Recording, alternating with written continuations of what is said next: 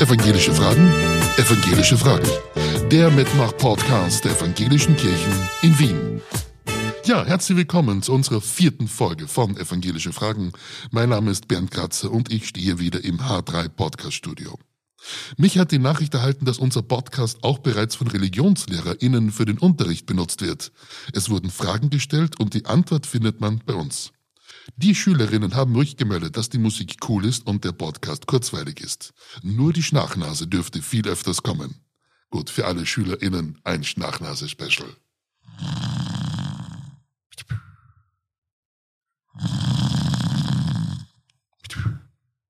Auch wenn Ihnen unser Podcast gefällt oder wir etwas besser machen können, so lassen Sie uns das wissen. Für die heutige Sendung gibt es eine kleine Änderung, nachdem wir über das Leben und das Sterben, über Beerdigung und Friedhöfe reden werden, wird uns die Schnachnase heute nicht besuchen. Trotzdem werden wir versuchen, dass niemand einschläft. Meine heutigen Gäste sind Diakonin Katharina Schöne und Senior Michael Wolf. Liebe Katharina, lieber Michael, schön, dass ihr da seid. Danke. Danke. Katharina, du bist Diakonin. Kannst du unseren ZuhörerInnen kurz erklären, was eine Diakonin ist? Also ich arbeite als Diakonin in der Krankenhausseelsorge in Wien. Und ähm, mein Aufgabenbereich als Diakonin ist ganz besonders die Begleitung von Menschen ähm, und auch die Feier von ähm, Gottesdiensten, von Beerdigungen eben auch oder auch von anderen Kasualien.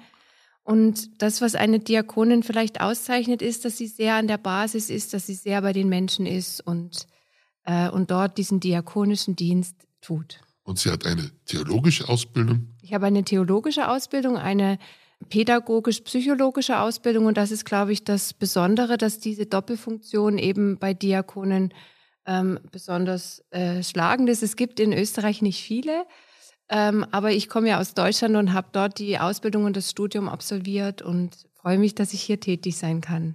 Auch wenn es nicht viele gibt, ich kann es verraten, ich bin ein Diakonensohn. Ich so. weiß. Michael, du bist Pfarrer in der Christuskirche in Wien am Matzleinsdorfer Platz und du bist ein Senior. Was bedeutet das? Ein Senior heißt übersetzt eigentlich der Älteste. Sollte eigentlich mit Erfahrungen durchsetzt sein.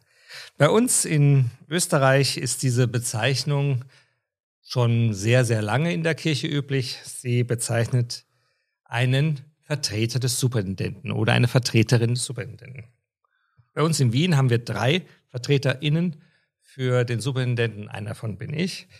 Ich übe diese Funktion jetzt schon seit 15 Jahren aus und ich bin, wie du mich ja gefragt hast und gesehen hast, an der Christuskirche. Und die Christuskirche ist die einzige innerstädtische Kirche, die umgeben von einem Friedhof ist. Und ich bin auch verantwortlich für die Friedhöfe, die evangelischen in Wien. Genau, deswegen seid ihr zwei heute bei diesem Thema. Genau. Gold richtig. Schön, dass ihr da seid. Dann fangen wir an.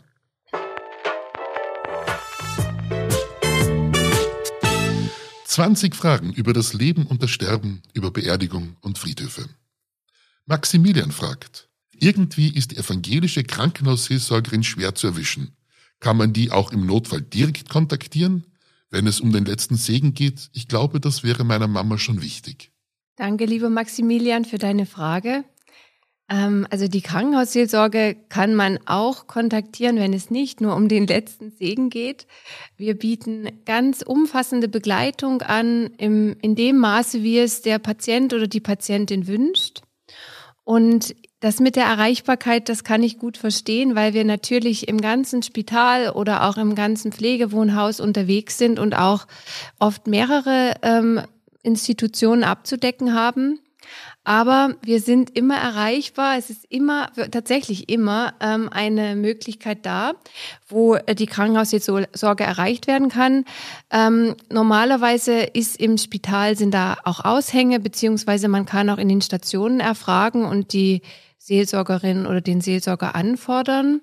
Oder aber man schaut in, auf die Website der Evangelischen Subtur Wien, www.evang-wien KHS und dort sind alle Ansprechpartner für die Krankenhäuser in Wien genau mit Foto und Kontakt, Kontaktdaten, Telefonnummern und E-Mail-Adressen äh, drauf. Dort kann man sich dann auch melden Und ähm, es gibt auch die Möglichkeit zu, über eine telefonische Notfallnummer. Äh, das wird aber dann von den Institutionen selber angefordert, auch in der Nacht, wenn es wirklich sehr ernst ist, einen Pfarrer, eine Pfarrerin oder einen Seelsorger oder eine Seelsorgerin anzufordern. Dann würde ich vorschlagen, ich gebe den Link in unsere Shownotes, dann habt ihr ihn alle zum Anklicken. Ja. Die Rosi fragt, wie viele Beerdigungen macht ein Pfarrer, eine Pfarrerin pro Monat? Ist das nicht ständig traurig? Das zieht doch einen bestimmt runter, oder? Ja, liebe Rosi, eigentlich ist so eine Beerdigung, so seltsam es klingt, keine traurige Angelegenheit. Denn es ist eine Aufgabe, Trost und Hoffnung weiterzugeben. Fast alle Verstorbenen sind in hohem Alter und, wie es in der Bibel heißt, lebenssatt gestorben.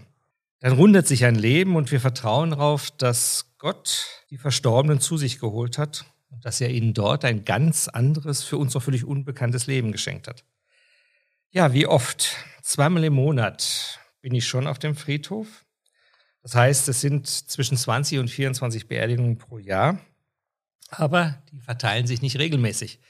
Es ist ganz interessant zu beobachten, dass es Monate gibt, in denen mehr gestorben wird und in denen, in denen überhaupt nicht gestorben wird. Es ist ganz interessant zu sehen, dass in den Sommermonaten so gut wie nie Menschen sterben. Allerdings dann am Übergang vom Sommer zum Herbst, vom Herbst zum Winter, vom Winter zum Frühling. Das sind die kritischen Tage, in denen Menschen oft Abschied nehmen. Und jetzt im Moment im November ist nicht nur das Wetter danach, um Abschied zu nehmen, sondern oftmals auch Menschen, die uns dann verlassen, um zu Gott in sein Reich einzugehen. Icke fragt, welches Bestattungsritual gibt dir persönlich am meisten? Und welches hat euch in euren Jahren der Begleitung überrascht? Also für mich ist es so, dass ich einen, eine Beerdigung auf dem Friedhof interessanterweise immer noch am schönsten finde. Vor allem, wenn vorher eine Verabschiedung in der Kirche stattgefunden hat, wenn die persönlichen Worte der Angehörigen mitgeschwungen haben, wenn man an einem Grab steht, wo man weiß, dass der Verstorbene diesen Friedhof auch schon besucht hat.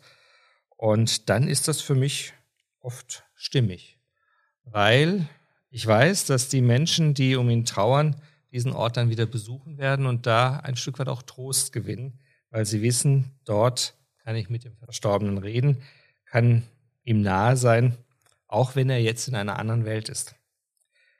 Ich habe auch schon Beerdigungen gemacht ähm, auf Waldfriedhöfen, die es ja in der Stadt Wien auf dem Zentralfriedhof seit längerer Zeit gibt. Auch dies kann ganz stimmungsvoll sein, da hängt es ein bisschen vom Wetter ab, ob es nicht eine trübe Stimmung ist, sondern wenn die Lichtstrahlen durch den Wald brechen, dann ergibt sich schon ein schönes Gefühl dafür, dass die Natur mitspielt bei dem Übergang von der einen in die andere Welt. Ja, also für mich ist es sehr berührend, wenn wenn ich jemanden äh, beerdige, den ich lange auch vorher begleitet habe und auch die Familie, das ist oft sehr berührend, weil dadurch auch eine ganz tiefe Beziehung entstanden ist. Und das ist bei mir sehr häufig, ja, weil ich natürlich oft sehr lange auch die Menschen begleite. Ähm, und was ich auch sehr mag, das sind die Gedenkgottesdienste. Also das ist sozusagen die evangelische Ausgabe von einer Seelenmesse. Das habe ich jetzt sehr häufig gehabt in der letzten Zeit. Und das war auch nochmal etwas ganz Besonderes. Auch nochmal im kirchlichen Raum, nicht in der Halle. Das muss ich sagen, das das, das hat mir sehr gefallen und was ich ja auch erwähnen muss, das ist, ähm, dass ich auch schon kleine Tierbestattungen gemacht habe auf dem Tierfriedhof in Wien. Und zwar war das am Anfang für mich sehr schräg, aber jeder wusste, ich bin eine große Tierliebhaberin und ich habe dann so eine kleine Feier gemacht und das war so berührend, weil das ganz ähnlich im Mini-Format ist wie in einer normalen Bestattungshalle, auch direkt am Zentralfriedhof.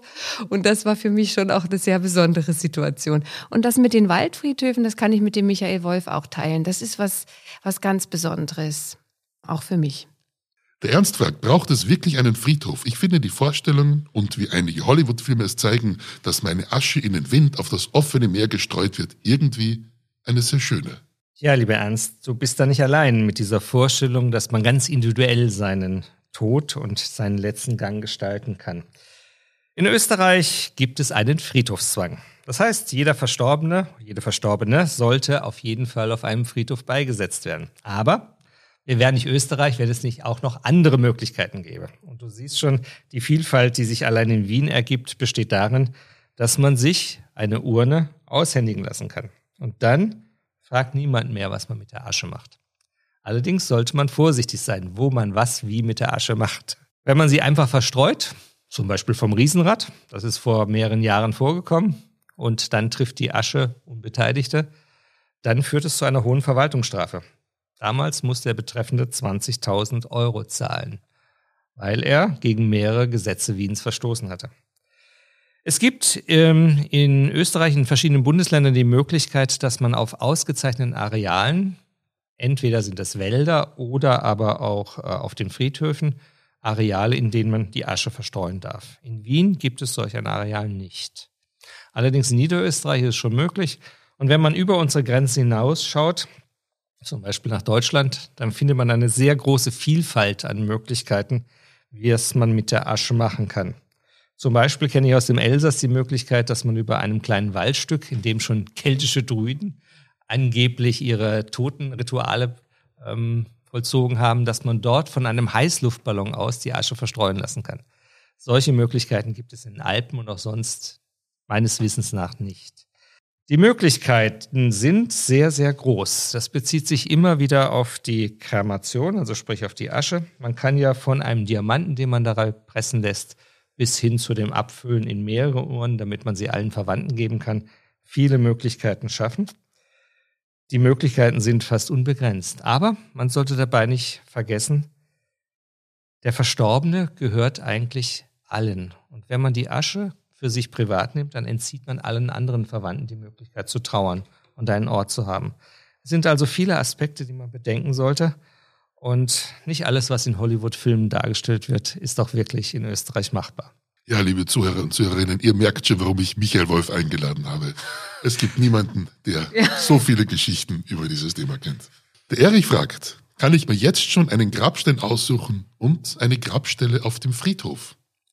Ja, natürlich. Wir freuen uns sogar, wenn es sogenannte Lebendgräber gibt. Also Menschen ein Grab sich zu Lebzeiten die Benutzungsberechtigung daran erwerben und es dann pflegen. Das ist schön für den Friedhof, das ist schön für eine bewusste Auseinandersetzung mit unserer Sterblichkeit und Endlichkeit. Und auf unseren evangelischen Friedhöfen gibt es viele solche Fälle, auch wo die Grabsteine dann ganz individuell ausgesucht werden, der Name schon draufsteht, sogar das Geburtsdatum und der Bindestrich, nur das Todesdatum noch nicht. Auf den ersten Blick scheint es ein bisschen makaber, aber alle, mit denen ich gesprochen habe, die so etwas haben, sehen es als Beruhigung an. Sie wissen, sie haben vorgesorgt, sie wissen, wo sie hinkommen werden. Es ist für die meisten, die sich so etwas vorstellen, eine schöne, eine beruhigende und vor allem auch eine pflegerische, schöne Angelegenheit. Und alle Friedhöfe bieten die Möglichkeit an.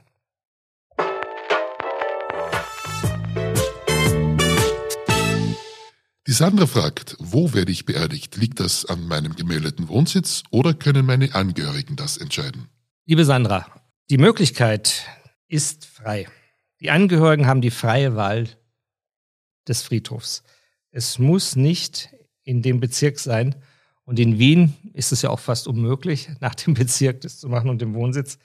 In Wien gibt es viele Wahlfriedhöfe. Das heißt, nicht nur den Zentralfriedhof, sondern man darf sich alle anderen Friedhöfe aussuchen. Und meistens wird es ja entschieden, entweder nach dem Wunsch des Verstorbenen, wenn er ihn vorher schon geäußert oder hinterlassen hat, oder aber nach der Möglichkeit, wie man das Grab dann besuchen kann. Und die innerstädtischen Friedhöfe sind natürlich besonders geeignet dafür, weil sie verkehrstechnisch gut angebunden sind. Aber das wird in der Regel in der Familie entschieden. Die Eva fragt, was ist der Unterschied zwischen einem Bestattungsredner und einem Pfarrer? Liebe Eva, es gibt Bestattungsredner, die haben eine theologische Ausbildung. Aber in der Regel ist es so, dass der größte Unterschied darin besteht, dass wir Pfarrer eine qualifizierte Ausbildung haben. Wir haben ein abgeschlossenes Hochschulstudium. Wir haben in der Regel auch genug Erfahrung in der Begleitung. Und von daher ist es so, dass ein Pfarrer in der Regel durch das Vorgespräch und oftmals auch durch die Begleitung über mehrere Jahre hinweg eine Beziehung aufgebaut hat zu den Hinterbliebenen und dadurch die Rede, die ein Pfarrer gestaltet, oftmals aus dem, was er mit dem Verstorbenen erlebt hat, erwachsen ist.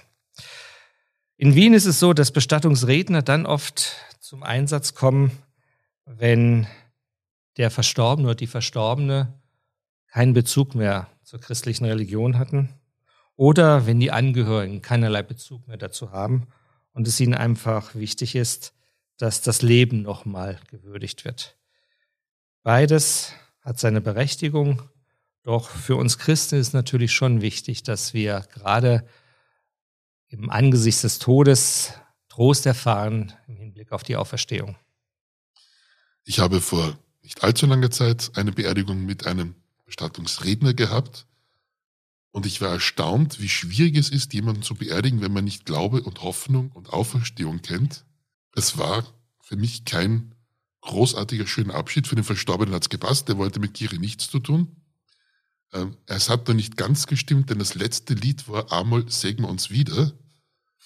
Das war irgendwie dann fehl am Platze. Ja.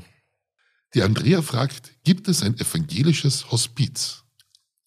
Liebe Andrea, ähm, es gibt kein dezidiertes evangelisches Hospiz, aber es gibt in Wien mehrere Hospize und vor allen Dingen gibt es sehr viele Palliativstationen, wo sozusagen ähm, Menschen an ihrem Lebensende ganz besonders begleitet und auch behandelt werden. Und der evangelische Schwerpunkt liegt einfach da auch, glaube ich, wieder bei der Seelsorge und auch in der Haltung der Mitarbeitenden. Das heißt, ähm, meine Aufgabe ist es auch oft auf den Palliativstationen so ein Stück weit eine ethische Beratung auch anzubieten und da auch ein bisschen meine evangelische christliche Grundhaltung auch mit einzubringen in, für die Begleitung von Menschen am Lebensende. Und natürlich, wenn eine evangelische Seelsorgerin oder Seelsorger gewünscht ist, dann ist das jederzeit auch möglich. Und die kann natürlich auch ins Hospiz oder auf die Palliativstation kommen. Der Jörg fragt, wie steht evangelische Kirche zur Sterbehilfe? Ja, das ist momentan ja gerade ein sehr ähm, heikles Thema geht ein bisschen unter, finde ich jetzt auch durch die Corona-Situation, aber ich beschäftige mich damit momentan sehr viel. Also grundsätzlich es ist die evangelische Position so, dass die indirekte und die passive Sterbehilfe, die ja auch in Österreich rechtlich erlaubt ist, auch von der evangelischen Seite befürwortet wird. Die aktive und auch der assistierte Suizid wird sehr kritisch gesehen, weil man im, im Evangelischen sehr auch auf Gewissensentscheidungen setzt, auch auf Einzelfallregelungen. Und da aber so die Frage ist, wo gibt es da auch Schattenseiten und wo können da auch Gefahren lauern, die dann vielleicht nicht auch in das christliche Menschenbild hineinpassen. Die indirekte und passive Sterbehilfe ist ja etwas, was sehr häufig auch angewendet wird, was ich auch sehr befürworte. Also da gibt es auch den Bereich der palliativen Sedierung, die dann am Lebensende auch sehr lindernd wirkt. Und davon halte ich sehr viel, weil das tatsächlich für die Sterbenden und auch für die Angehörigen oft einen großen Frieden bringt. Ich glaube, unsere Position ist auch, dass wir den Lebensschutz einfach ganz oben anstellen und auch die Palliativcare, die palliative Begleitung und dass wir Sterbende in allem, was sie mitbringen und was sie sind, nicht allein lassen. Und ich glaube, das ist das ganz Wichtige auch in meiner Arbeit und bringt mich sehr viel in unserem Spital, wo ich arbeite, auch in die Ethikberatung und in die ethischen Falldiskussionen hinein, auch gerade wenn es um das Lebensende geht, um das Abschalten von Geräten oder eben auch um die Patientenverfügungen, die die es gibt. Und ich begleite da auch ganz intensiv natürlich die Angehörigen. Der Ali fragt, im Glaubensbekenntnis heißt es, ich glaube an die Auferstehung der Toten. Aber ich weiß nicht, wie die aussieht. Ist es ein Tag, an dem alle auferstehen? Ich glaube eher, es ist die Seele, die nach drei Tagen in den Himmel steigt. Ich weiß selber nicht, warum ich gerade auf drei Tage komme. Meldet sich da eine verschollene Info aus dem Konfikurs? Aber das deckt sich irgendwie mit meinen Erfahrungen. Wenn ein geliebter Mensch stirbt, dann ist er die ersten Tage danach so präsent, präsenter als lebendig, als ob dessen Seele mich umgeben würde, und das Gefühl verschwindet nach einer Weile. Und dann denke ich, die Seele ist im Himmel. Hm, das hast du sehr schön gesagt, lieber Alf. Und die drei Tage, die wirst du nicht nur aus dem Konfikurs kennen, sondern das ist ja einfach auch der Zyklus der der Ostertage der Auferstehung, ja, diese, diese drei Tage. Und ähm, ich glaube, dass das alle äh, monotheistischen Religionen ja auch so leben. Also wir kennen das natürlich aus unserem Glauben, aber auch im Islam und auch im Judentum gibt's das.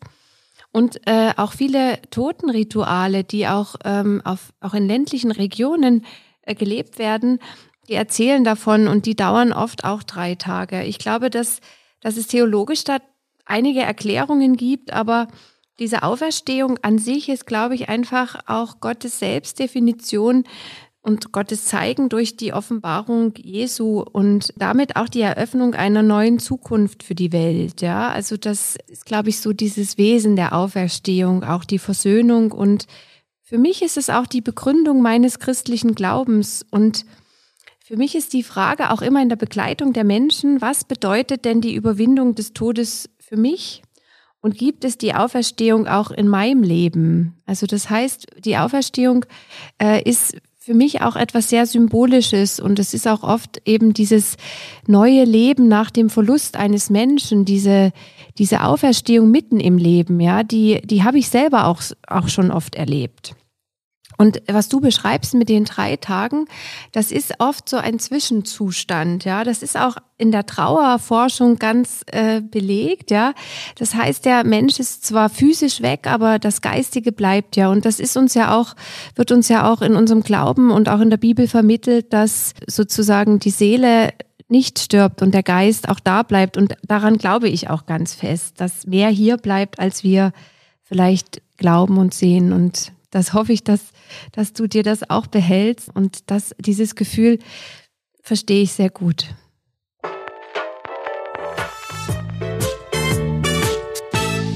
Julia fragt, Eric Clapton, would you know my name if I saw you in heaven? Diese Frage beschäftigt auch mich. Wird es ein Wiedersehen und ein Wiedererkennen geben?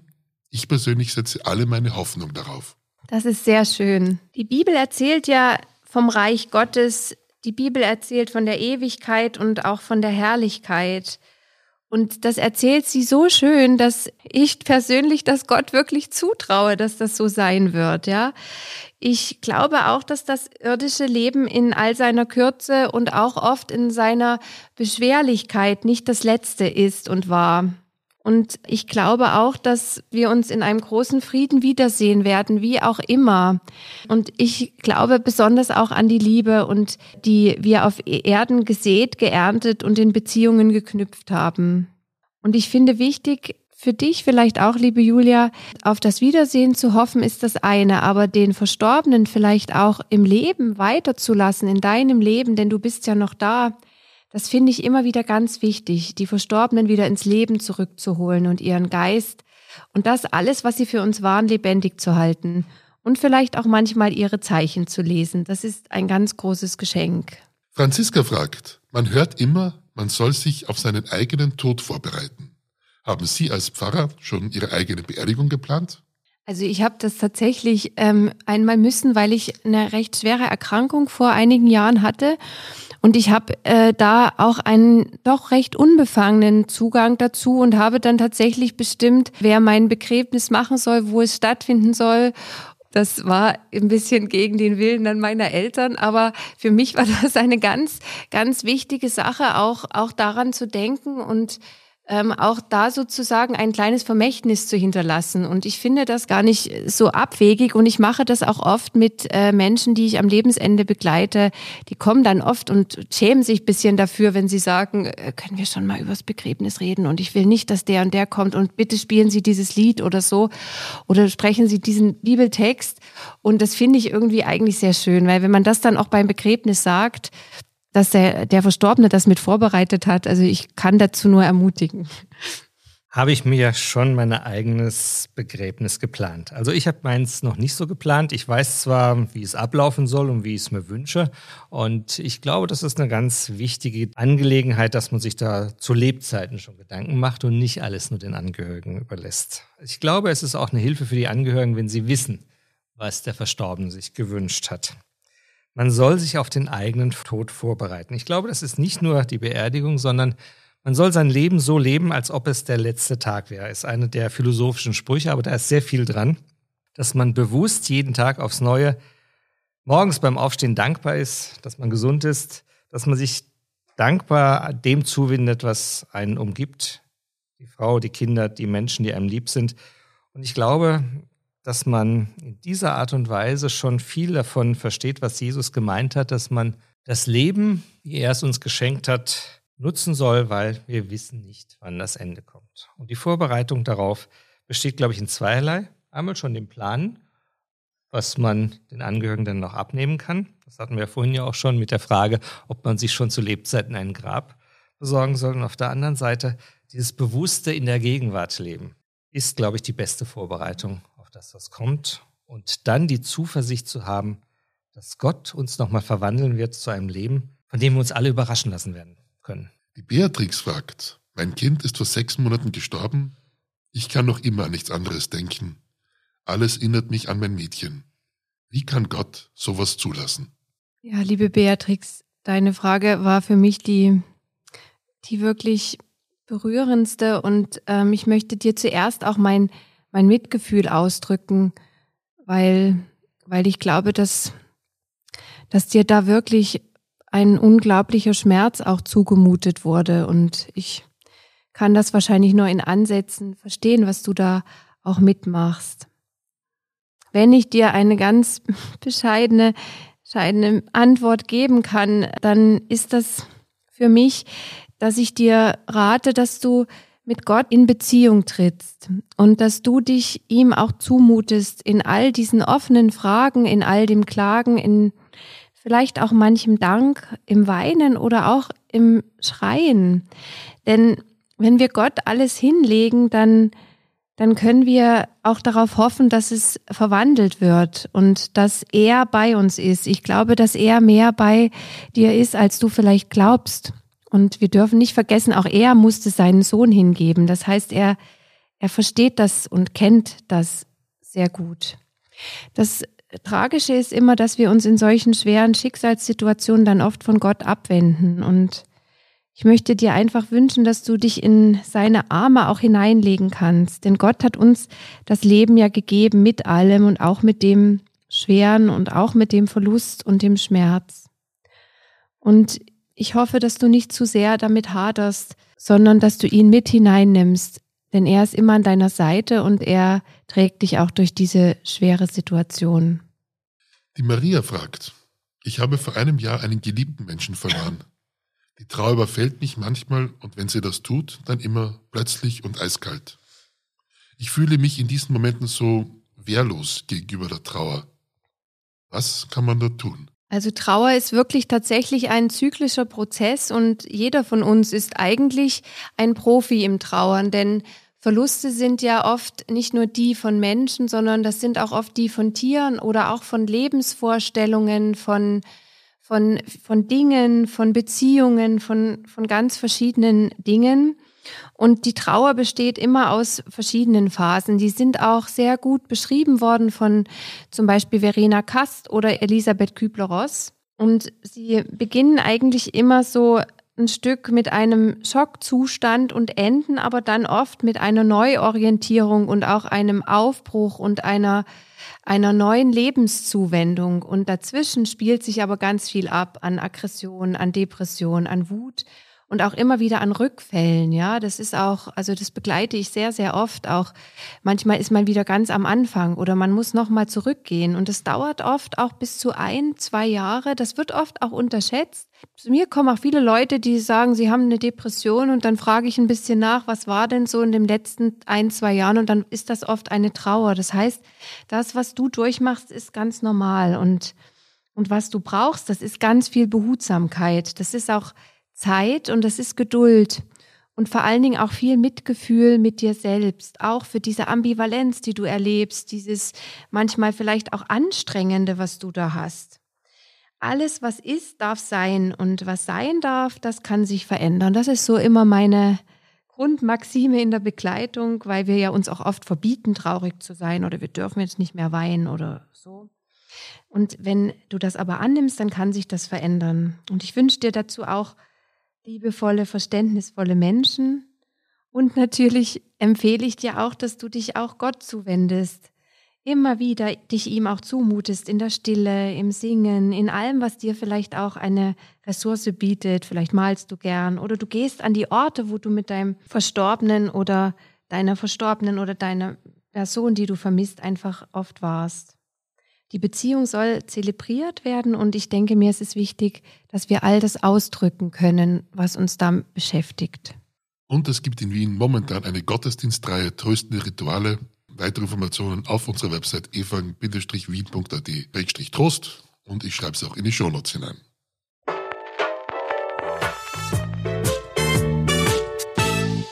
Der Tiff fragt, ich habe mal gehört, dass Selbstmord eine Sünde ist, die von Gott nicht vergeben werden kann. Ist das eine überholte Meinung? Gibt es eine Bibelstelle darüber? Oder was sagen Sie bzw. die evangelische Kirche dazu? In der Bibel gibt es zwei Selbstmorde, von denen erzählt wird. Die eine im Alten Testament, König Saul, und im Neuen Testament Judas. Beides Mal geschehen diese Selbstmorde aus Verzweiflung.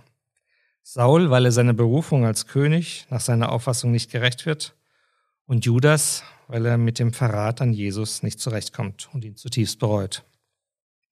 In beiden Fällen wird interessanterweise in der Bibel keine Verurteilung der Tat ausgesprochen.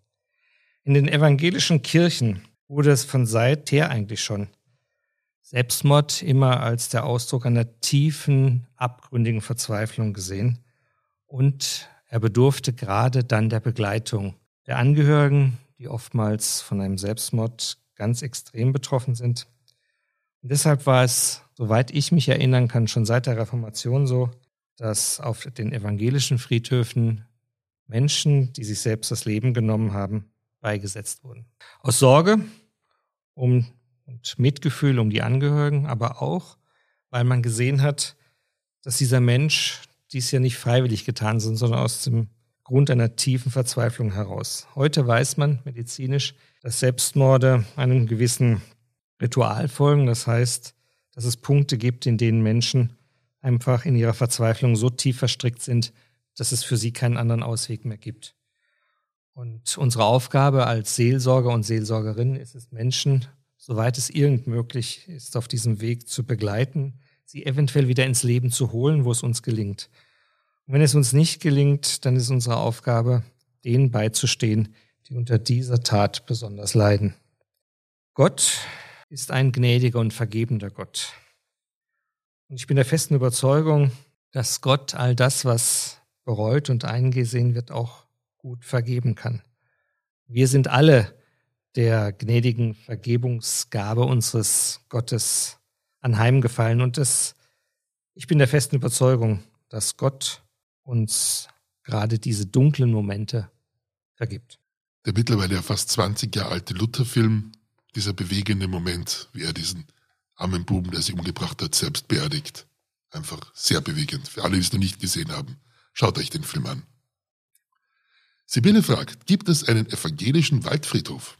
Ja, Sibylle, so ganz einfach lässt sie die Frage nicht beantworten. Also in Wien, kann ich dir mal sagen, gibt es noch keinen ausgewiesenen Waldfriedhof. Aber alle Friedhöfe, vielleicht mit Ausnahme der kleineren, aber wir Evangelischen auf jeden Fall, wir bieten für jeden Wunsch etwas an. Auf dem Zentralfriedhof gibt es ja ein kleines Areal mit Bäumen, in denen man sich beerdigen lassen kann. Wir haben auf dem Friedhof in Simmering auch so ein Areal, in dem es möglich ist, sich beisetzen zu lassen in einer Urne. Und auch in Matzensdorf arbeiten wir im Moment daran, ein besonderes Areal zu schaffen. Es ist auch möglich, dass man sagt, ich möchte gern unter einem Birnbaum oder einem Apfelbaum beerdigt werden. Und dann werden wir dafür auch den Baum pflanzen. Die Möglichkeit besteht jederzeit. Die Bertha fragt, kann meine Dackeldame Roxy mit mir begraben werden? Das wäre mir sehr wichtig, damit wir auch im Tod wieder vereint sind. Ja, also das geht tatsächlich, liebe Bertha seit neuestem, würde ich fast sagen. Ich weiß davon eigentlich erst seit einem halben Jahr. Und zwar gibt es im 11. Bezirk bei der Feuerhalle Simmering jetzt einen Urnenhain, der wirklich für Mensch- und Tierbestattungen gedacht ist. Das ist auch sehr gut angenommen worden. Das heißt, in einem Grab, so viel ich weiß, können bis zu acht Urnen, egal ob Mensch oder Tier, beigesetzt werden. Also das ist durchaus auch richtig dann ein Familiengrab. Und man kann sich natürlich auch einen individuellen einen Grabstein äh, machen lassen, wo auch die Tiere mit draufstehen. Also das ist absolut möglich. Und wenn du allerdings äh, vielleicht die Roxy, vermutlich wird sie vor dir gehen, auch anders bestatten willst, dann kann ich dir auch sehr, der ist aber wirklich gleich daneben, den Tierfriedhof Wien empfehlen. Wo, also das ist einer für mich der berührendsten Orte, weil das ist so liebevoll gestaltet, der ist auch absolut gut gebucht und dort kann man eben auch äh, sein Tier bestatten lassen und bekommt dann eine Grabstelle für mehrere Jahre. Der Kurt fragt, komme ich in den Himmel, auch wenn ich hier herunten Fehler gemacht habe, die man nicht wieder gut machen kann? Lieber Kurt, als Christen vertrauen wir darauf, dass wir durch unseren Glauben, durch das Gericht hindurch gerettet sind zum ewigen Leben. Wie das Gericht genau aussehen wird und wird in der Bibel nicht sehr genau beschrieben, sondern nur an mehreren Stellen angedeutet. Wir werden auf jeden Fall erkennen, was wir in unserem Leben gut gemacht haben, was uns gelungen ist. Und wir werden auch erkennen, was uns missraten ist und was missglückt ist. Und ich bin der Überzeugung, dass wir über das, was uns missglückt ist, unsere Fehler, eine tiefe Reue empfinden werden. Und wir alle hoffen auf einen gnädigen Richterspruch Gottes. Und ich bin der festen Überzeugung, dass all unsere Fehler, dort wo wir sie erkennen und einsehen und bereit sind, Reue dafür zu zeigen, Gott uns gnädig sein wird und uns das ewige Leben schenkt. Und schon sind wir bei unserer letzten Frage. Der Rolf fragt, haben Sie Angst vor dem Tod?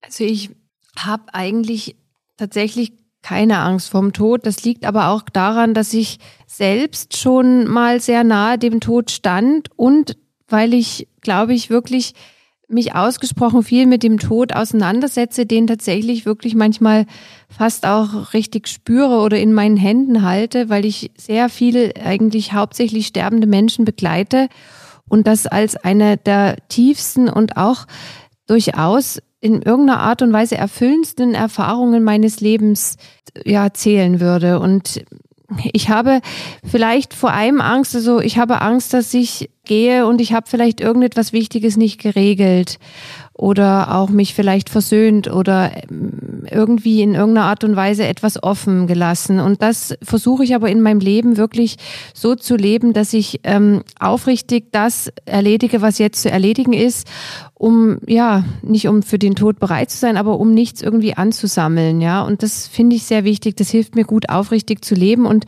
nimmt mir auch so die Angst vorm Tod und vorm Sterben. Angst vor dem Tod. Ich glaube, so gut wie jeder Mensch auch ich haben Angst vor dem Sterben. Vor dem Tod eigentlich nicht, weil ich fühle mich auch getragen von einer Zuversicht, die davon ausgeht, dass Gott uns ein neues Leben schenken wird. Aber, das muss ich auch zugestehen, es gibt immer wieder Tage, an denen auch der Zweifel eine gewisse Ungewissheit übrig lässt. Aber diese Tage sind eher selten es überwiegen die Tage der Zuversicht und des Trostes. Und gerade wenn man Menschen auf ihrem letzten Weg begleiten kann, merkt man, auch wenn man in die Gesichter Gestorbener schaut, wie entspannt und wie teilweise glücklich sie schauen. Und das gibt mir dann doch immer wieder die Hoffnung, dass das Sterben etwas ist, was uns mit Recht wahrscheinlich ein wenig ängstigt, aber es ist ein Durchgang zu dem, was unser Glaube uns verheißt. Und darauf vertraue ich. Ja, für mich ist das ebenso. Ich bin ja in einem Altenheim aufgewachsen. Ich hatte immer 60 Omas und Opas. Ich habe im Jahr 12 bis 13 davon verloren.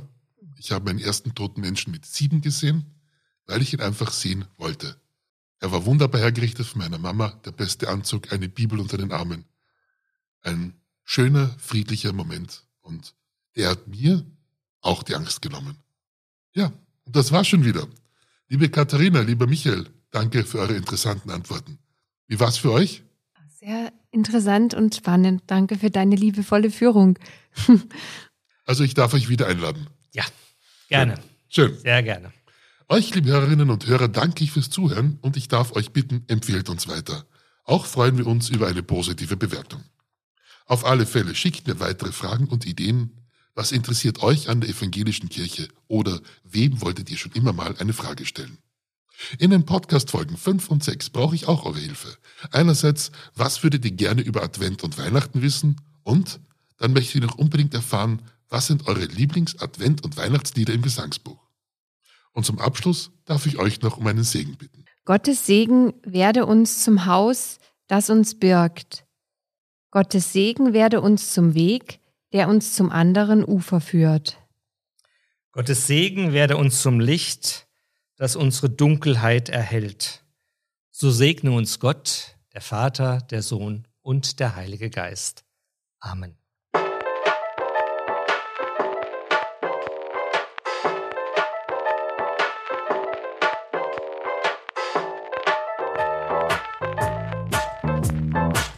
Und damit kommen wir zum Schluss. Also folgt uns auf Facebook und Instagram oder kommt auf unsere Website www.evangelische-fragen.at. Lasst mich wissen, was euch interessiert. Ich freue mich über eure Nachrichten.